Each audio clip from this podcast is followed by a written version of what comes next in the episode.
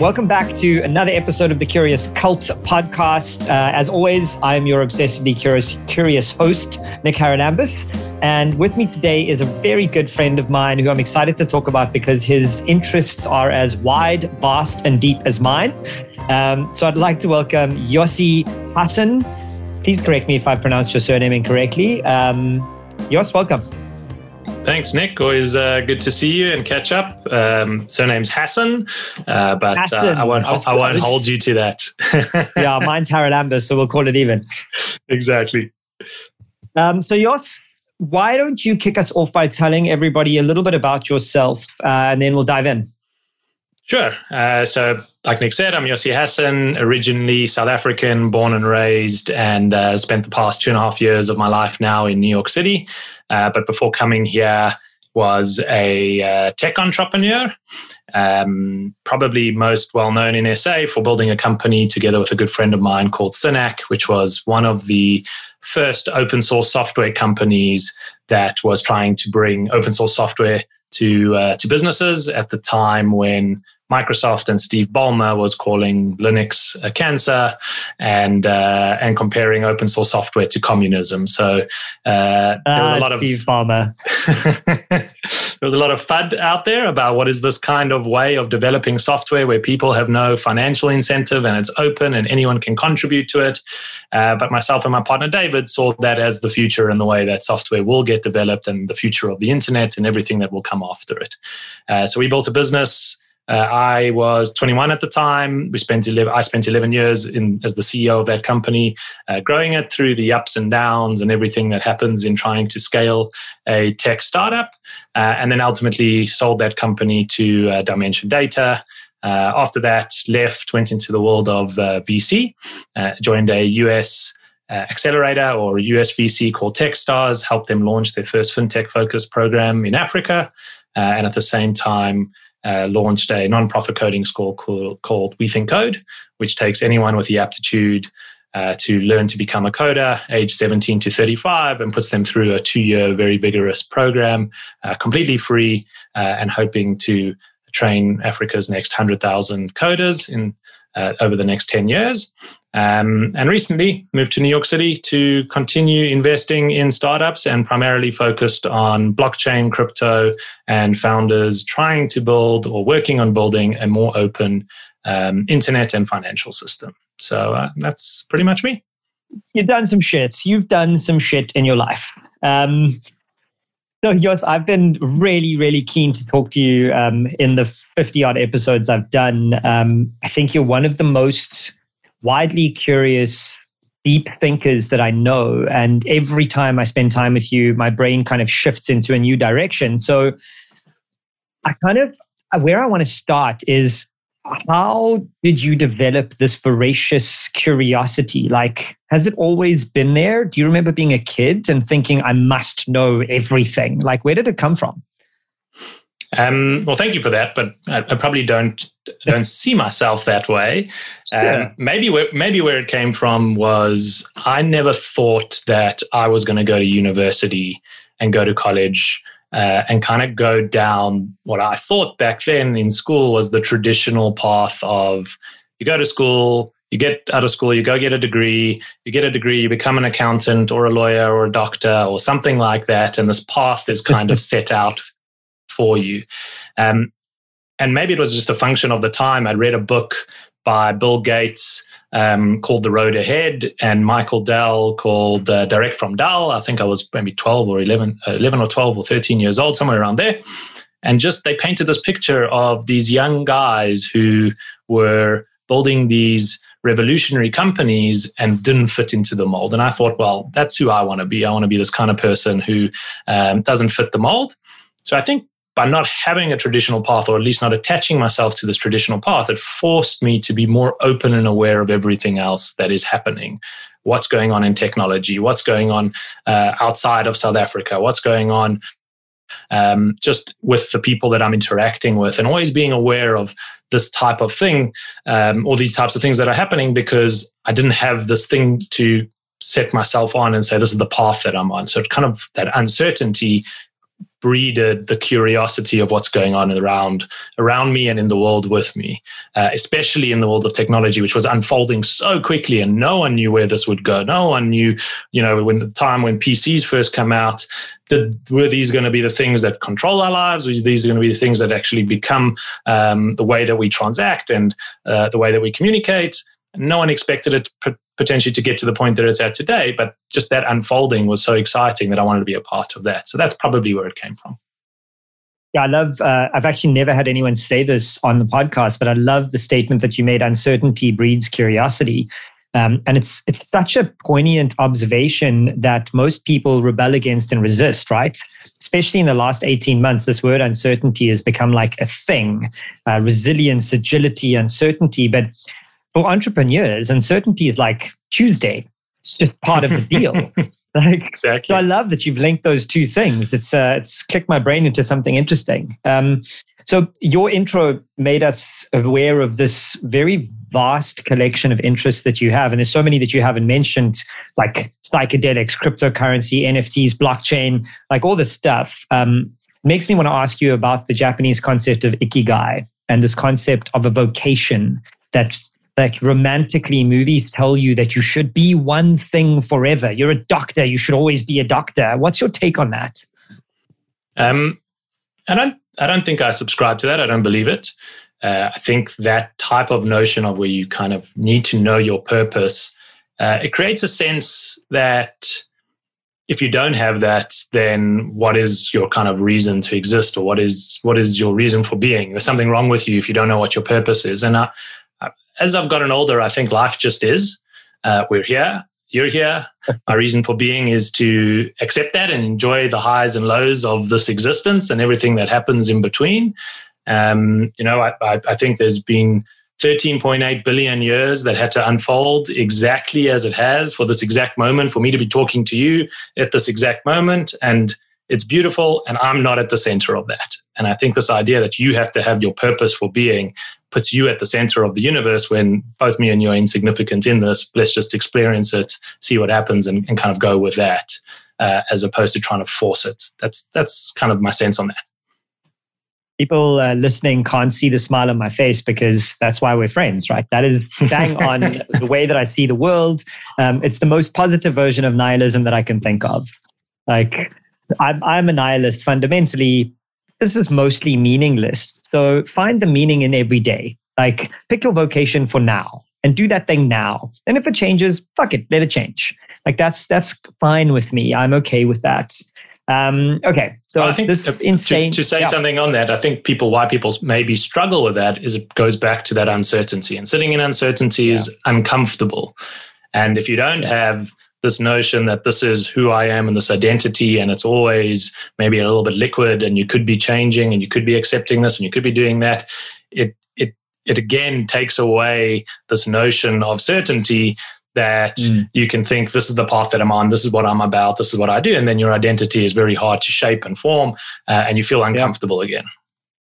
Okay, I mean, look, we're trivializing this. I mean, we're both saying that this sounds easy to be uncomfortable and enjoy uncertainty. You've had a relatively uncertain 3 or 4 years. How have you stayed stable, moving countries, changing industries, selling a career that defined your formative years, starting a business? How do you deal with uncertainty? How do you make it sound so easy?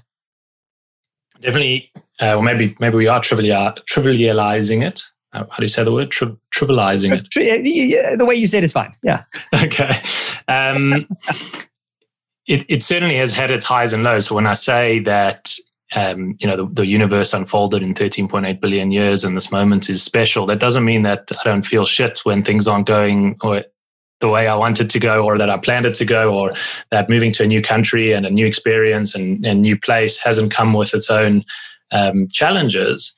In the past year and a half, I've tried to launch multiple businesses. I've had partnerships dissolve. I've had companies fail. I've had new endeavors kind of go terribly badly and lose a lot of money. I've lost my visa and like a whole bunch of stuff that's happened in trying to move to the US, and experiences that have come with that. And many of them have been challenging in a time of a pandemic and being, you know, sitting at home on Zoom every single day. But maybe what it's forced is that this kind of notion of trying to find external validation and trying to find the thing that I'm going to peg my existence on every single day has become less and less important. And I've spent more time during this time internally reflecting. I've had more time to start to write. I've had more time to meditate. I've had more time to do things like breath work and really tap into the things that I feel are the kind of sources of truth for me as to what does it mean to be here and now, as well as be able to remove myself and say, well, also, what does it look like over a longer timeline, 10 years, 20 years, 50 years, to take myself out of the day-to-day. So those have been some of the things that have been very helpful in not getting lost in the roller coaster of the day-to-day existence and things that are imagined going right or going wrong in whatever it is that I'm trying to do. Yeah, I suppose this is one of the values of having this kind of conversation with someone that I've known for so long and had so many good conversations with, is we can go deep quick. But there is something that I want to tap on there, the last part that you said around long-term thinking. It's one of the things that I'm discovering about curious people is there is this ability to think longer term, that if you think immediately, then nothing is efficient. It's not efficient to be curious. It's not efficient to waste time. It's not efficient to be bored, to do research, to dive deeply into things, to lay plans and wait for them to happen. So has the long-term thinking been something that's helped you kind of understand your life a bit better and your role a bit better? And how do you deal with long-term versus short-term in your personal life? In your business life too, not just your personal life. Sure. So it's going to probably sound like a strange answer, but I often think... My favorite kind. When I'm walking and I see a tree, I often ask myself, how old is that tree? And it's a strange thing to be thinking about, but it gives me a perspective of kind of my age relative to things outside of me or outside of my existence. And some trees are hundreds of years old. And I just think, like, what has this tree seen in its existence, in this reality, in the world that we live in today? And how does it get affected by the day-to-day, like, emotions of the weather? Now, I don't know if a tree feels anything and thinks about anything or anything like that. So that's why it sounds like a strange way of getting the perspective, but it gives me the ability to zoom out and say, again, that this universe has unfolded over such a long time period that I'm able to then say, well, what does my life look like in my existence? If I think I'm going to live to 100, 120, hopefully somewhere in that kind of age range, what is going on right now? How important that is that going to be a year from now, 5 years from now, 10 years from now, 50 years from now? And if you use that as a mechanism, you find that most things are not that significant and that important. The things that are important is the, or at least the question for me is kind of the who as opposed to the what. So who are you spending time with? Who are you getting involved with? Who are you trying to become, as opposed to what are you trying to do? What are you trying to get involved with?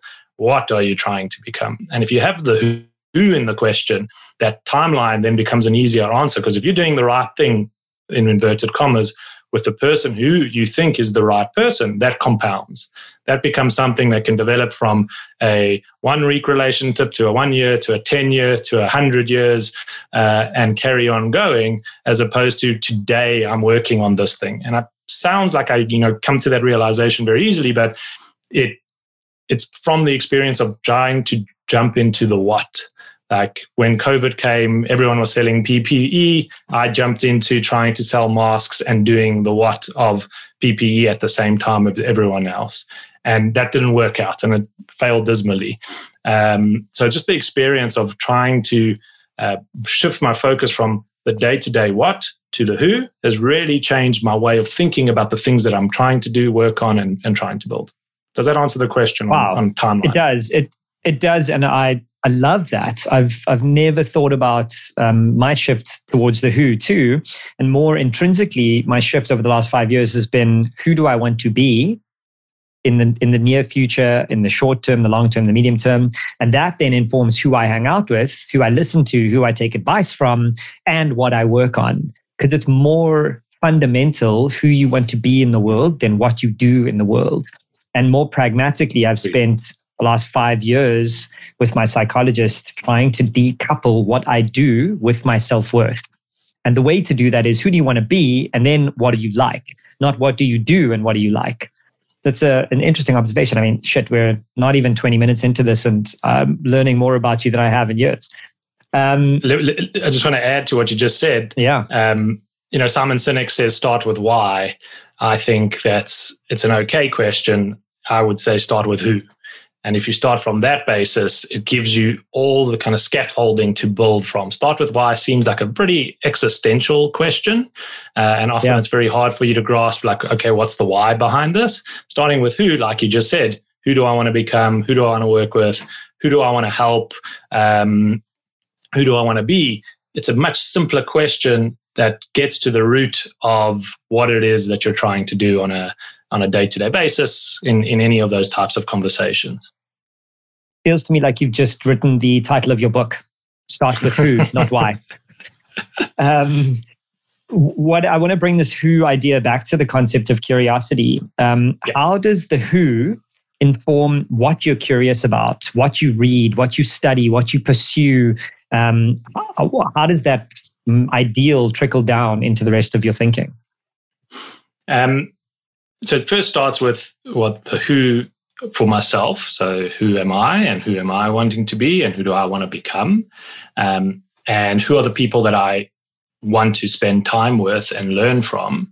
And then I find that it kind of figures itself out, that once you have that, you get attracted to certain individuals, certain books, certain writers, certain mediums, and other things don't resonate as well. And it kind of just finds itself to that path as opposed to actively going out and looking for it. You hear a podcast that's interesting. You like the way that person speaks. You think you project yourself onto them. You think they're similar to you. You like their values. You start listening to them. Someone else who isn't that, you push away from them, even though, you don't even know that person. It's on a podcast. So immediately just having that sense of your own who will attract the kind of people, your own who and who you want to be will attract the kind of people into your life that will help you get there, because it's what you're putting out there that will come back to you. It's a mirror of everything that you see on yourself. So I don't think there's like a calculated process of this is the person. And often it's also easier to know who isn't.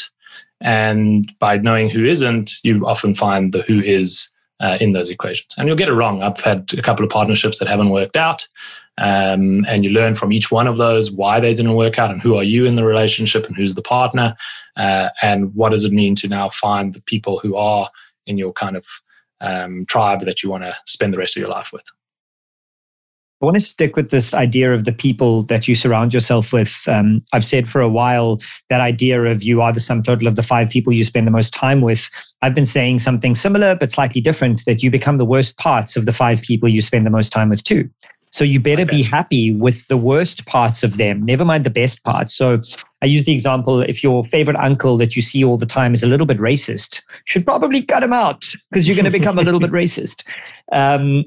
So I don't think that people take seriously enough the inherited relationships from our past and what they do to you in the present. Like they might not be valuable to you. They might not be good for you. You get to choose your family. You get to choose your friends, whether you like it or believe it or not. We have agency. How does that factor into your choosing your career, choosing the things you're interested in relation to the people, past, present, and that you're looking for in the future? Like, do you actively curate people? How does that work? It's a good question, because moving to New York, you kind of you create a blank slate, and now everything is almost up for grabs. You don't know anyone. You don't have those networks. You don't have those relationships. You don't know the culture. You don't know how how things will unfold. And it kind of brings you into the space of, if you want to use uncertainty and curiosity as the kind of opposite sides of the same coin, it brings you into extreme uncertainty, which makes you extremely curious about life here.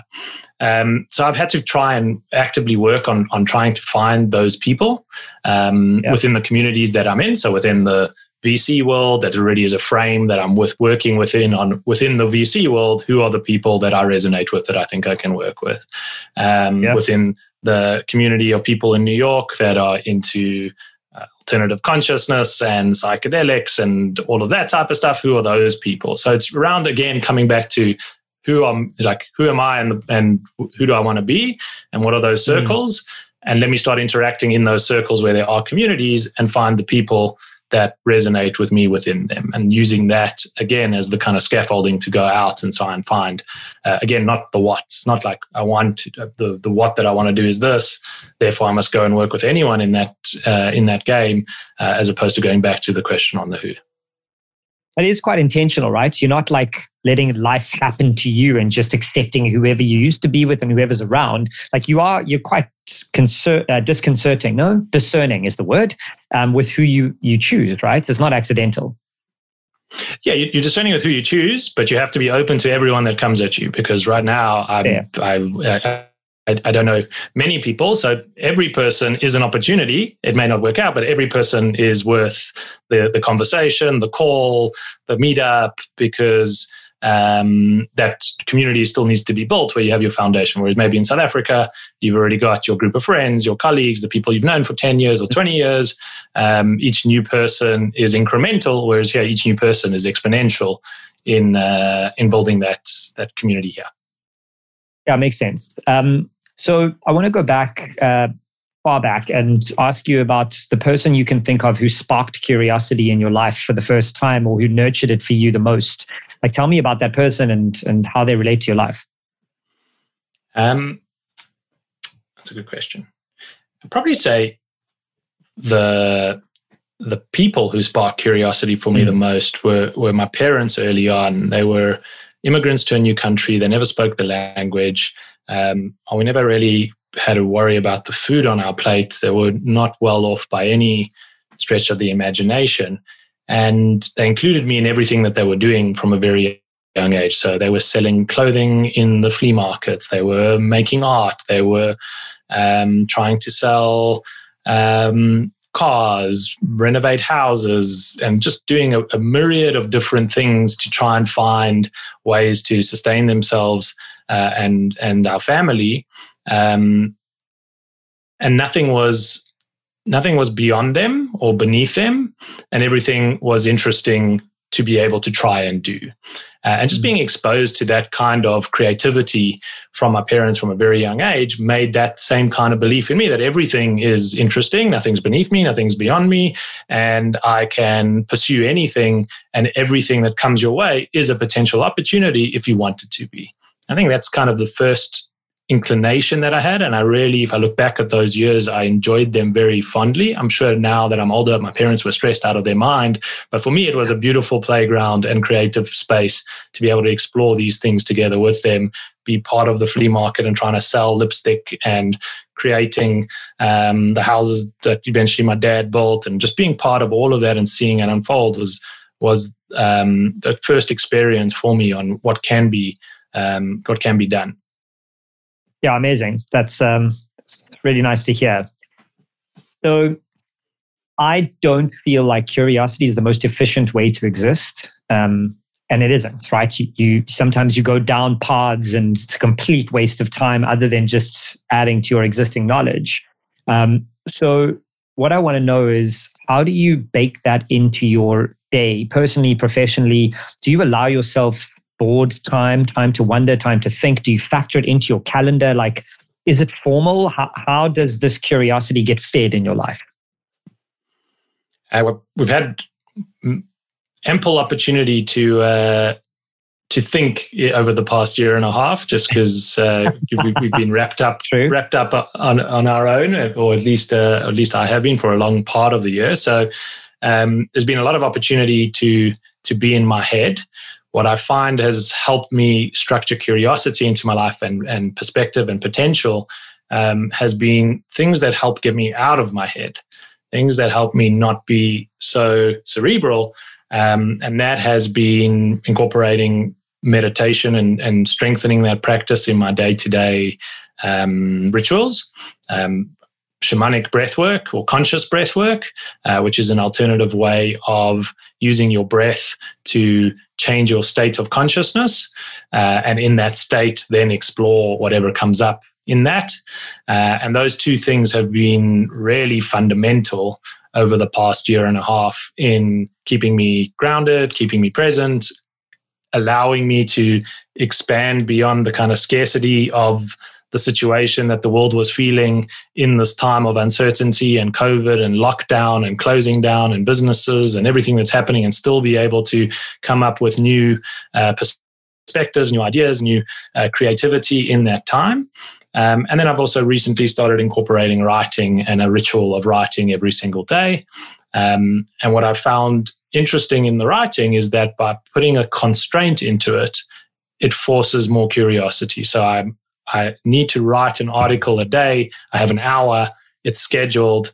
This is what I need to do. And within an hour, I open up the blank canvas and start writing. And that forcing function has resulted in further creativity, more output, as opposed to before when I was first doing it, I was like, I'm going to write and I'd have as much time as I wanted to and nothing would be produced. So this idea of a constraint, I think, also has enabled some of that creative capability, because your mind now is thinking on a compressed timeline to be able to produce something. I have a microscript for that. I like to tell people that constraints cause creativity. Yeah, I agree. I like that. Yeah, as they do. And Seth, I'm going to quote Seth Godin here, who's one of my writing spirit animals. He likes to say that nobody has ever had speaker's block. Nobody's had talker's block. We all get writer's block, but why the fuck don't we struggle to talk? And it's because we don't constrain ourselves to write in those blocks. And I got to say, and I'll punt your newsletter with pleasure here, your writing is improving at a rate of knots. Publishing every day is brilliant. Please share the URL. Where can people subscribe? It's yossihasson.substack.com. And thank you for the plug. Awesome. No, I mean, genuinely, I'm seeing the improvements every day. Noah Kagan, I don't know if you follow him on YouTube or know what he's done, but he's got this thing he likes to talk about, the rule of 100. Do you want to start anything? Just do 100 and then decide if you want to stop. Rule of 100. And on that, I was finding some random research on YouTube channels that have exploded. And on average, to get to 1 million subscribers, the average YouTuber has uploaded 1,000 videos. Wow. 1,000. Yeah. So, I mean, come on. You do 1,000 newsletters, dude. Guaranteed you'll hit some crazy numbers. Just keep at it.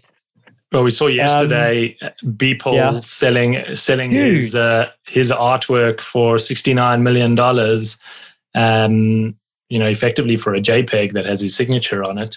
And you look at that today and you think that is crazy. But in essence, that same principle, he was producing a artwork every day for 5,000 days.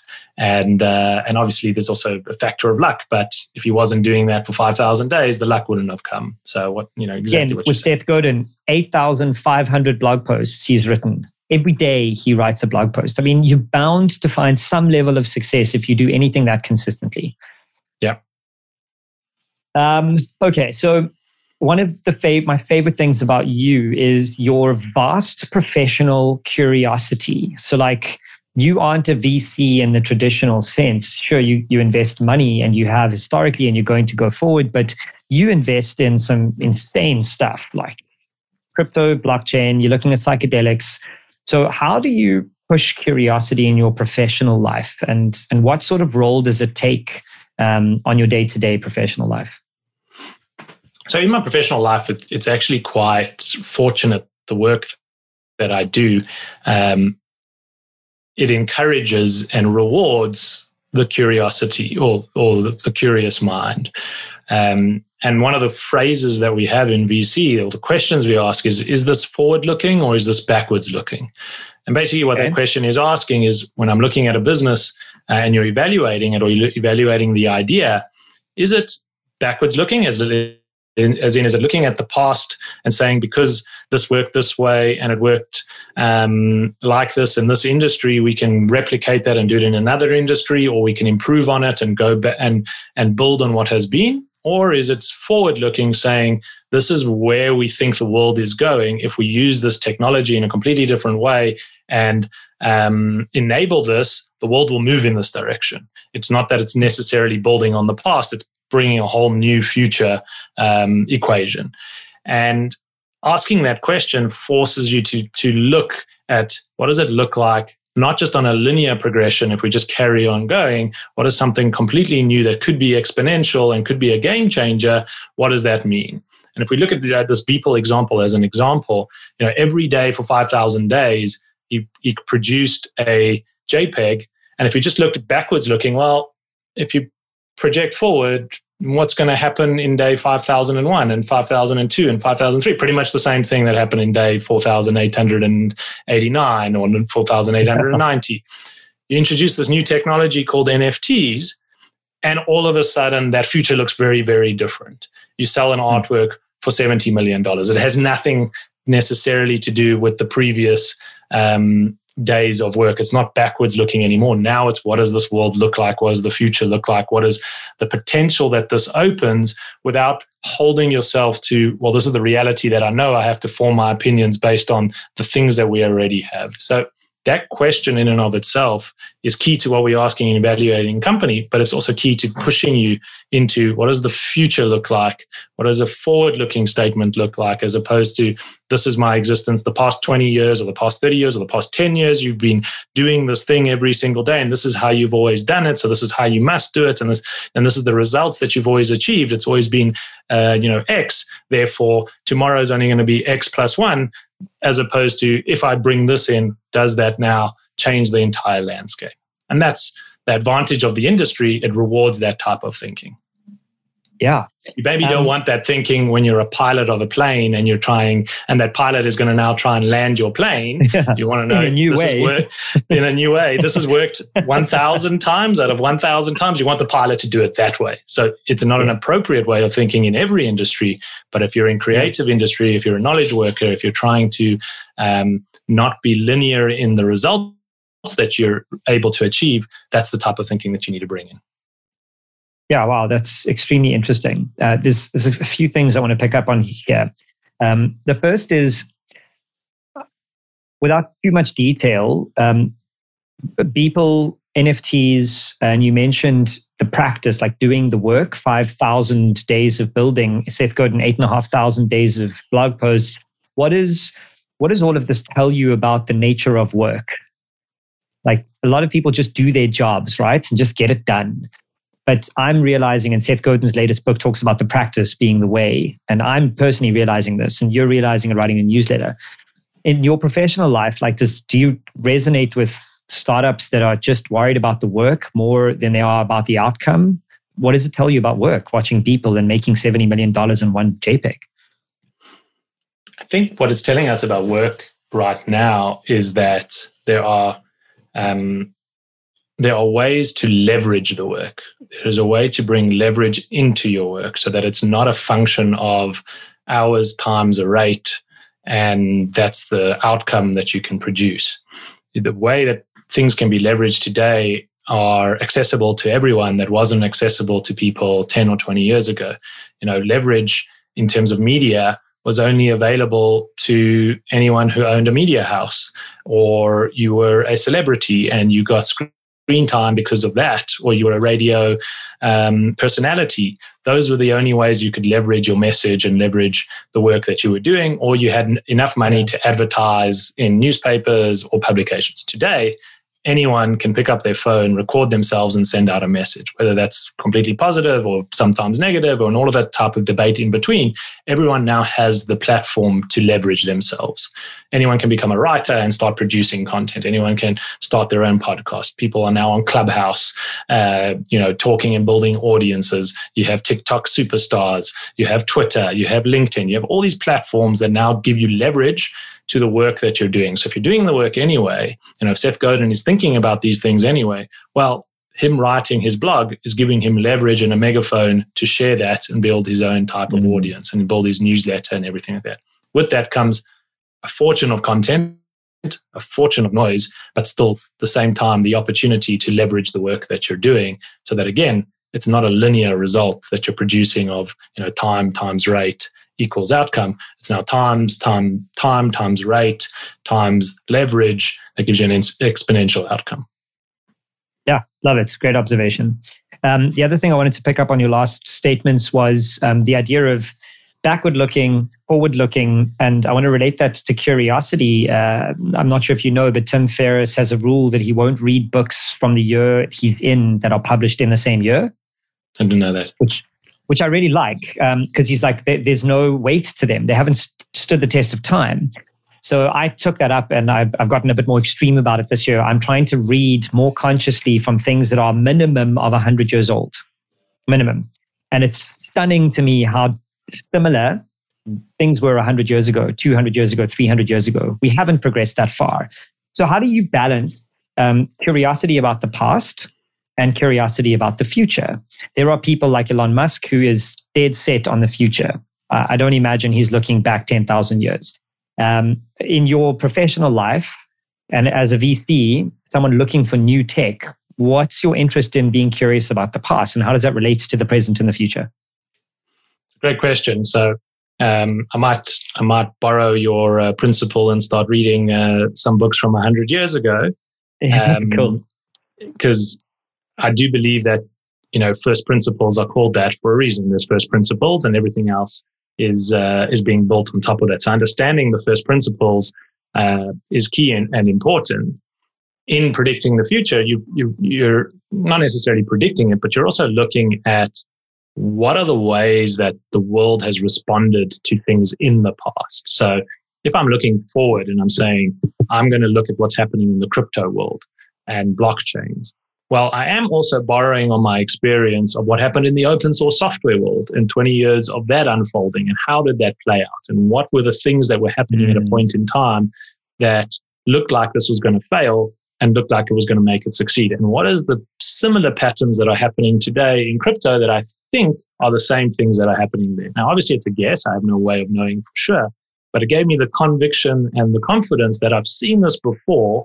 I can now apply this forward-looking because I've seen how this plays out before. And I imagine reading books from 100 years ago, seeing what people are speaking about, what are the things, the conversations, the theories that are being developed. When you're applying that to something new, you can say, well, actually, I've seen something like this before and I've seen how it plays out. I can now make that same kind of prediction with a little bit more confidence if I'm an investor, as an example, and place that bet. Yeah, love that. And yeah, it's incredible you mentioned the concept of first principles. So I initially came across the first principles thinking when Elon Musk was talking about creating a battery for Tesla and how he told his team to do that and think about first principles. And then 2 months ago, I started reading one of Descartes' essays from 1637. Wow. And in that essay, he talks about first principles, obviously not using the word first principles, but he's meandering and wondering around why we think about the end result and not the start of the thing and the parts that make up the start of the thing. And I thought to myself, there's a whole generation of human beings who think that Elon Musk came up with the idea of first principles when it's a 400-year-old concept. And it breaks my brain to think. And yeah, I love the way you've said that. If we can see how people have reacted to things in the past, we can kind of predict how they're going to react to things in the future, which is interesting to me. Cool. So, sure. This question is an interesting one and one that I love to hear answers about, but how do you know what curiosity to pursue? Because it isn't efficient and we've discussed that, but how does your interest peak and go, ooh, yeah, this is something. NFTs, this is something. Because I mean, you and I, we've discussed crypto for years now. How did you know back then that was the thing? So the honest answer is I don't think I do. You know, okay. I get a feeling or I get a thought that, wow, this is interesting. And that thought drives a feeling of excitement. And then I pull that excitement into action and then I try something. And in trying that something, either I get positive feedback or negative feedback in terms of the results that I'm getting. And then it's, well, am I still excited about this thing? And I'm still, I still feel that this is the thing that I should be pursuing. Then I try something else, and I try something else, and I try something else. And I think that is the creative process, is that you have an inkling of an idea, you pursue it with energy of the emotion that you put into it.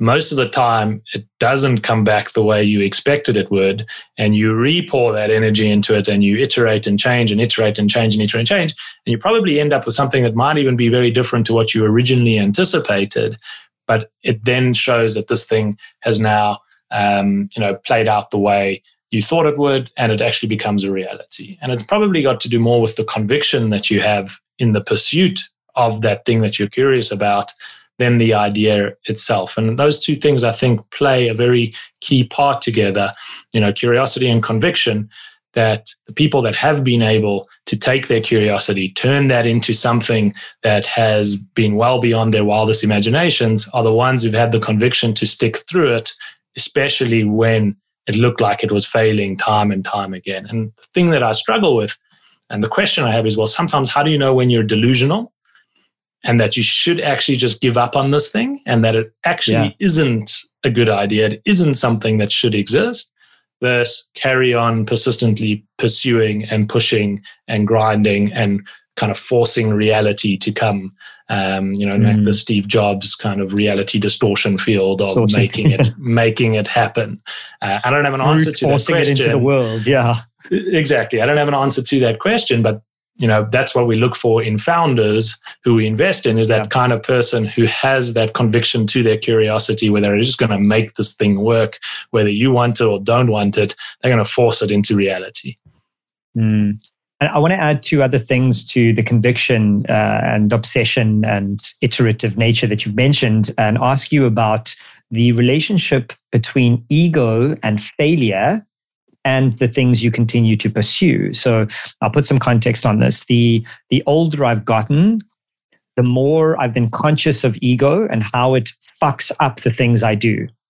So the more I've tried to be aware of it, let go of the ego and go, oh, yeah, maybe I'm wrong about this. Let me change. Let me shift. Let me be curious about it. One of my Nickisms is strong opinions loosely held. It's one of the things that I live by. So how have you factored in ego and failure into this idea of being curious and iterating and discovering? I don't think I've ever thought of the question, so it's a good question. So that's the fourth time you've said that. I'm really chuffed that you think my questions are so good. I'm happy.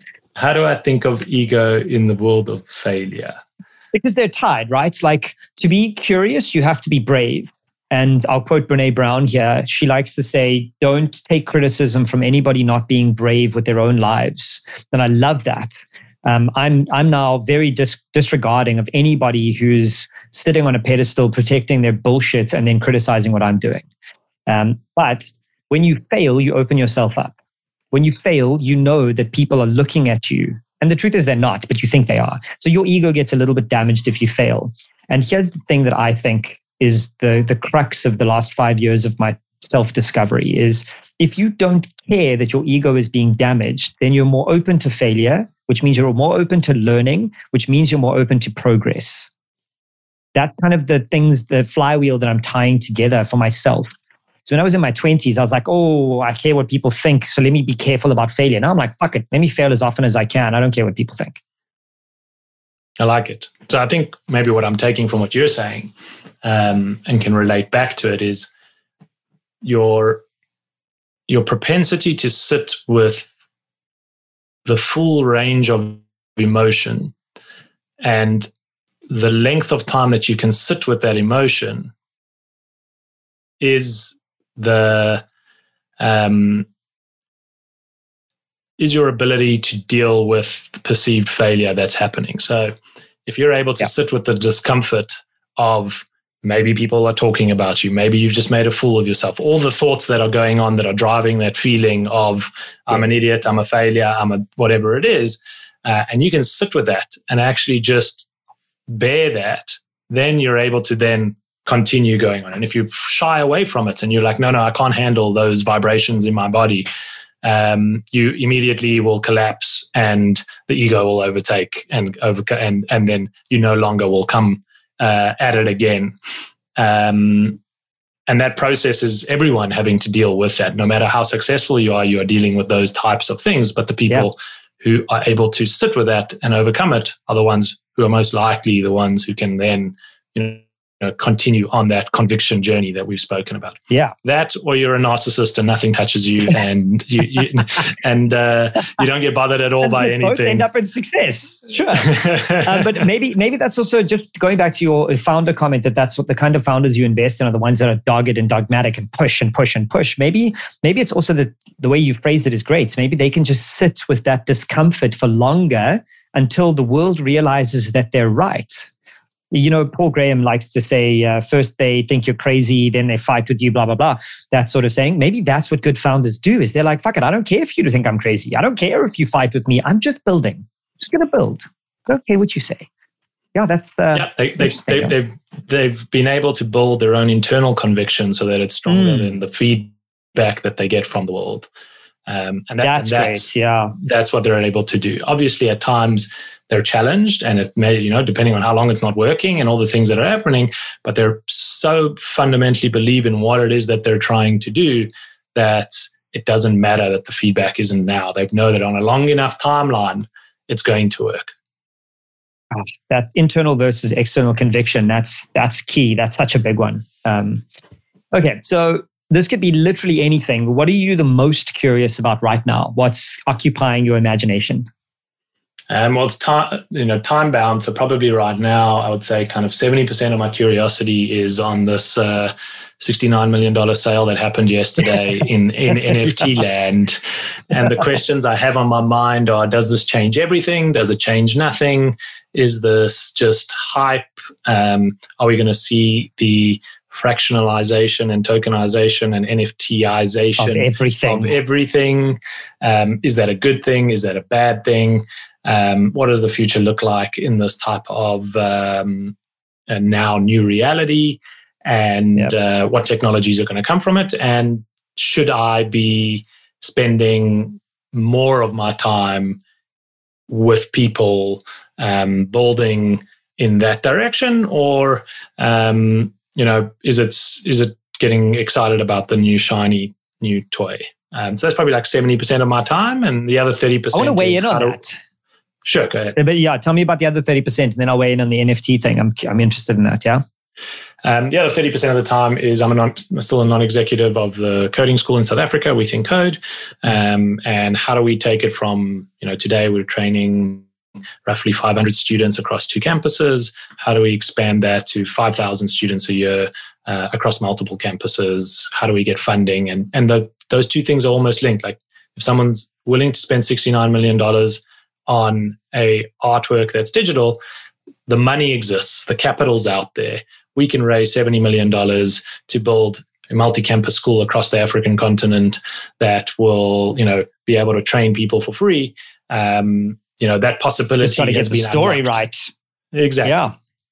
Yeah. On the question of does tokenization, fractionalization, NFTization change everything or nothing, I'm interested because you and I attended Consensus Conference 2 years in a row, back to back. I think that was 3 and 4 years ago.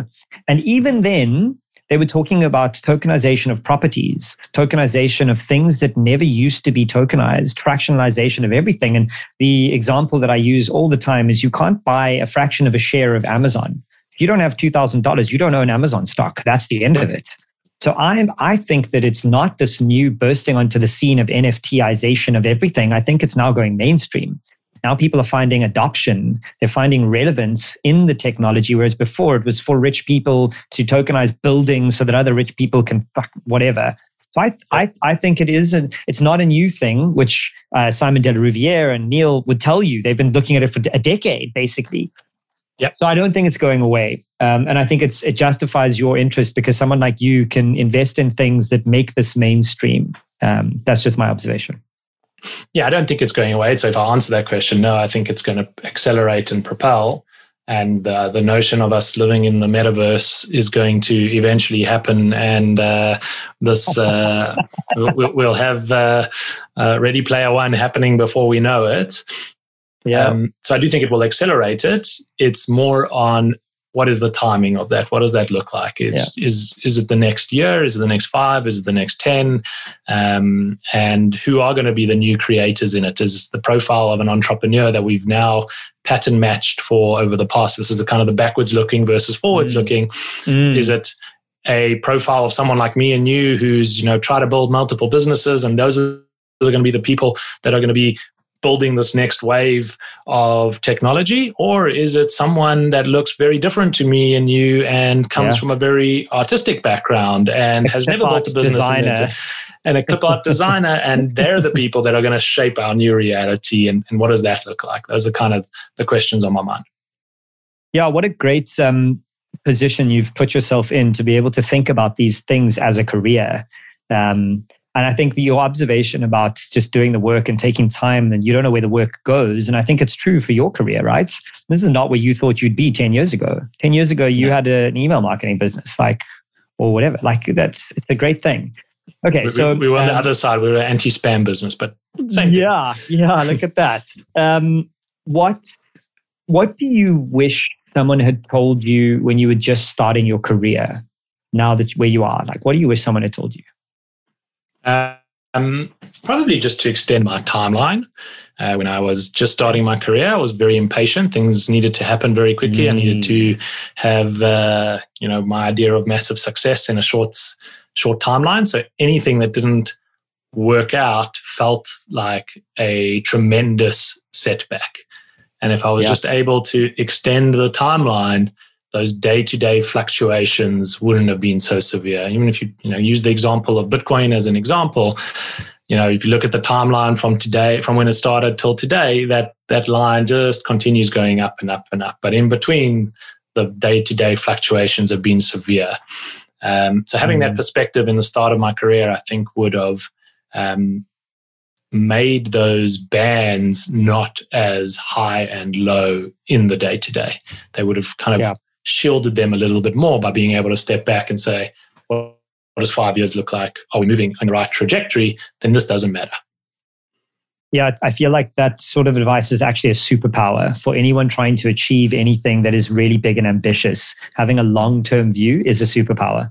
Like, I agree with you 100%. If I was 21, I would go back and say, Jesus, build something for when you're 35. Take 15 years. Build it for 15 years. You're going to be fine. It's great advice, yours. I mean, I think someone like Jeff Bezos, Elon Musk, the people that we put on pedestals in terms of the business world, are probably thinking in 10 to 20-year bets as opposed to quarter bets. And other people are thinking in day-to-day bets. So if you're able to do that, you're able to build these types of businesses that outlast yourself, or at least are able to achieve far more than you're able to anticipate from just focusing on, this year, this month, this quarter. Yeah. A little anecdote before we close out on Jeff Bezos thinking long-term. You know that he spent $40 million building a time perfect to the second clock that will tick for 10,000 years under his farm in Texas. And he did that purely as an exercise to show people that is the time frame we should be thinking in. 10,000 years. When I'm gone, this clock will still be fucking ticking below my farm. So yeah, long term. Okay. What's keeping you up at night right now? What's keeping me up at night? There's not really much that I would say keeps me up, and I'm very excited. So I'm very excited about what's happening in the industry that I'm in and all the activity. So what keeps me up is probably more just ideas and thoughts than any kind of stresses and problems. Potential is keeping me up at night. I like that. That's a good positive answer. It shows where your headspace is. Okay. And finally, where can people find you, follow you, buy from you, subscribe to you? Your stage is now to tell people where to go. You can follow me on Twitter at Yossi Hasson. You can subscribe to my daily-ish newsletter at yossihasson.substack.com. And those two channels will give you plenty access to me and any questions that you have. Happy to follow up on. Awesome. Yoss, I can't wait to continue reading your daily-ish newsletter. Thank you so much for your time and insights. This has been absolutely riveting. Thanks for the opportunity, Nick. Always a pleasure to chat, man. Thank you for listening to the Curious Cult podcast, the show where we talk to incredible people about their fascinating curiosity. If you like this episode, please rate the show, like it, share it, and generally be kind to us and tell people about it. My goal is to spark curiosity that changes the world. And you can help by talking about the show to anyone who will listen. Stay curious. Until next time.